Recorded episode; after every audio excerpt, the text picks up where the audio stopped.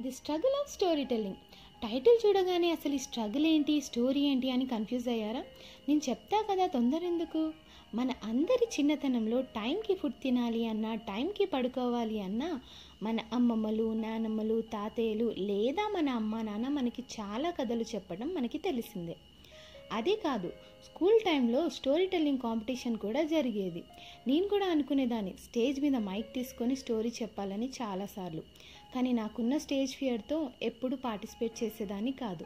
అసలు stage fear అంటే ఏంటి? ముందుగా నలుగురు ఏమంటారు అని మనకి మనమే ఊహించుకొని భయపడటం. మనలో చాలామందికి మంచి టాలెంట్ ఉన్న నాలెడ్జ్ ఉంటుంది. కానీ స్టేజ్ ఫియర్ ఉండడంతో ఎక్స్ప్రెస్ చేయలేకపోతాం. మరి స్టేజ్ ఫియర్ పోవాలంటే ఏం చేయాలి? ఫస్ట్ ఏ టాపిక్ గురించి మాట్లాడుతున్నామో దాని గురించి పూర్తిగా తెలిసి ఉండాలి. Mirror practice. ఇది చేయటం వల్ల మనం మిస్టేక్ ఎక్కడ చేస్తున్నామో తెలుసుకొని రెక్టిఫై చేసుకోవచ్చు. Body language. మన మాటలు ఎంత ముఖ్యమో మన బాడీ లాంగ్వేజ్ని మెయింటైన్ చేయటం కూడా అంతే ముఖ్యం.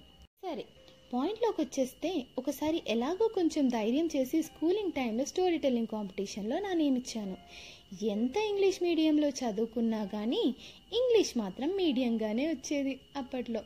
ఎలాగో అలా కష్టపడి స్టోరీ మొత్తం నేర్చుకొని నెక్స్ట్ డే స్కూల్కి వెళ్ళే వరకు ప్రాక్టీస్ చేస్తూనే వెళ్ళిపోయా. స్టేజ్ ఎక్కాను మైక్ తీసుకున్నా స్టార్ట్ చేశా. కొంచెం గొంతు తడబడ్డా లోపల టెన్షన్ ఉన్నా బయటికి ఏం కనిపించకుండా మేనేజ్ చేశాను. ఇంతకీ స్టోరీ టెల్లింగ్ కాంపిటీషన్లో విన్ అయ్యావా అని ప్రశ్న మీరు నన్ను అడిగితే దానికి నా సమాధానం వాళ్ళు కప్పును గెలుచుకున్నారు నేను హృదయాల్ని గెలుచుకున్నానని సర్ది చెప్పుకున్నాను. మరి మనం ఎలాగో స్టోరీస్ గురించి మాట్లాడుకుంటున్నాం కదా మా అమ్మ నేను చిన్నగా ఉన్నప్పటి నుంచి కొంచెం పెద్దగా వరకు నాకు చాలా కథలు చెప్పేవారు. అందులో ఒకటి ఈరోజు నేను మీతో షేర్ చేసుకుందామని అనుకుంటున్నా. మరి స్టార్ట్ చేయడానికి నేను రెడీగా ఉన్నాను. వినడానికి మీరు సిద్ధంగా ఉన్నారా? పూర్వం ఒక తల్లి ఒక చిన్నపిల్లాన్ని తీసుకొని రామకృష్ణ పరమహంస గారి దగ్గరికి వెళ్తుంది. స్వామి నా కొడుకు వీడు. తీపి పదార్థాలు తినకురా నీ పళ్ళు పాడవుతాయంటే వినడు. మీరైనా చెప్పండి స్వామి మీ మాట వినేసి బాగుపడతాడు.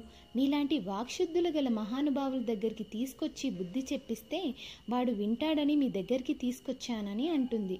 అప్పుడు రామకృష్ణ పరమహంస గారు రెండు రోజులు ఆగిరా అమ్మ చెప్తాను అని అంటారు.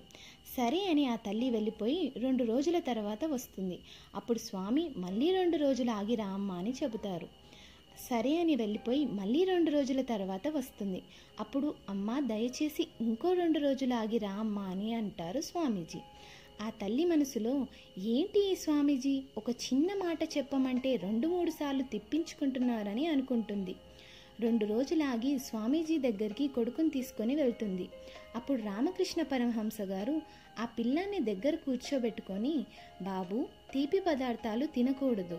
దానివల్ల జరిగే నష్టాలు కొన్ని చెబుతారు. ఆ తల్లి పిల్లాన్ని తీసుకుని వెళ్ళిపోతుంది.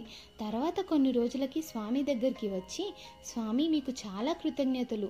మేము ఎంతమంది చెప్పినా విననివాడు. మీరు ఒక్క మాట చెప్పగానే టక్కుమని వినేసి బుద్ధిమంతుడయ్యాడని అంటుంది. కానీ స్వామి నాకొకటి అర్థం కాలేదు. మొదటిసారి వచ్చినప్పుడే మీరు ఈ మాట నా కొడుకుకి చెప్పకుండా రెండు మూడు సార్లు వ్యవధి ఎందుకు తీసుకున్నారని అడుగుతుంది. అప్పుడు రామకృష్ణ పరమహంస గారు నవ్వి అమ్మ నాకు తీపి పదార్థాలు మానివేయడానికి వారం రోజులు పట్టింది. నేను పిల్లవాడికి చెప్పాలి అంటే మొదట నేను ఆచరించాలి. అలా చెప్పినప్పుడే వింటాడని స్వామీజీ చెప్తారు. సో ప్రతి కథకి ఒక నీతి ఉంటుంది. అదే టేక్ అవే పాయింట్. అంటే ఆ కథ నుంచి మనం ఏం నేర్చుకుంటామని. ఈ కథ నుంచి మనం ఏం నేర్చుకున్నామంటే మన పెద్దలు గురువులు ఎవరైనా వారు ఆచరించి పిల్లలకి చెబితే వారు తప్పకుండా విని మన సాంప్రదాయాలని విలువల్ని కాపాడి సమాజంలో మంచి పేరు తెచ్చుకుంటారు. సో అదనమాట ఈ స్టోరీ మీకు నచ్చితే please do share with your friends. అప్పటి వరకు stay safe stay healthy and keep smiling. This is Katyayani signing off.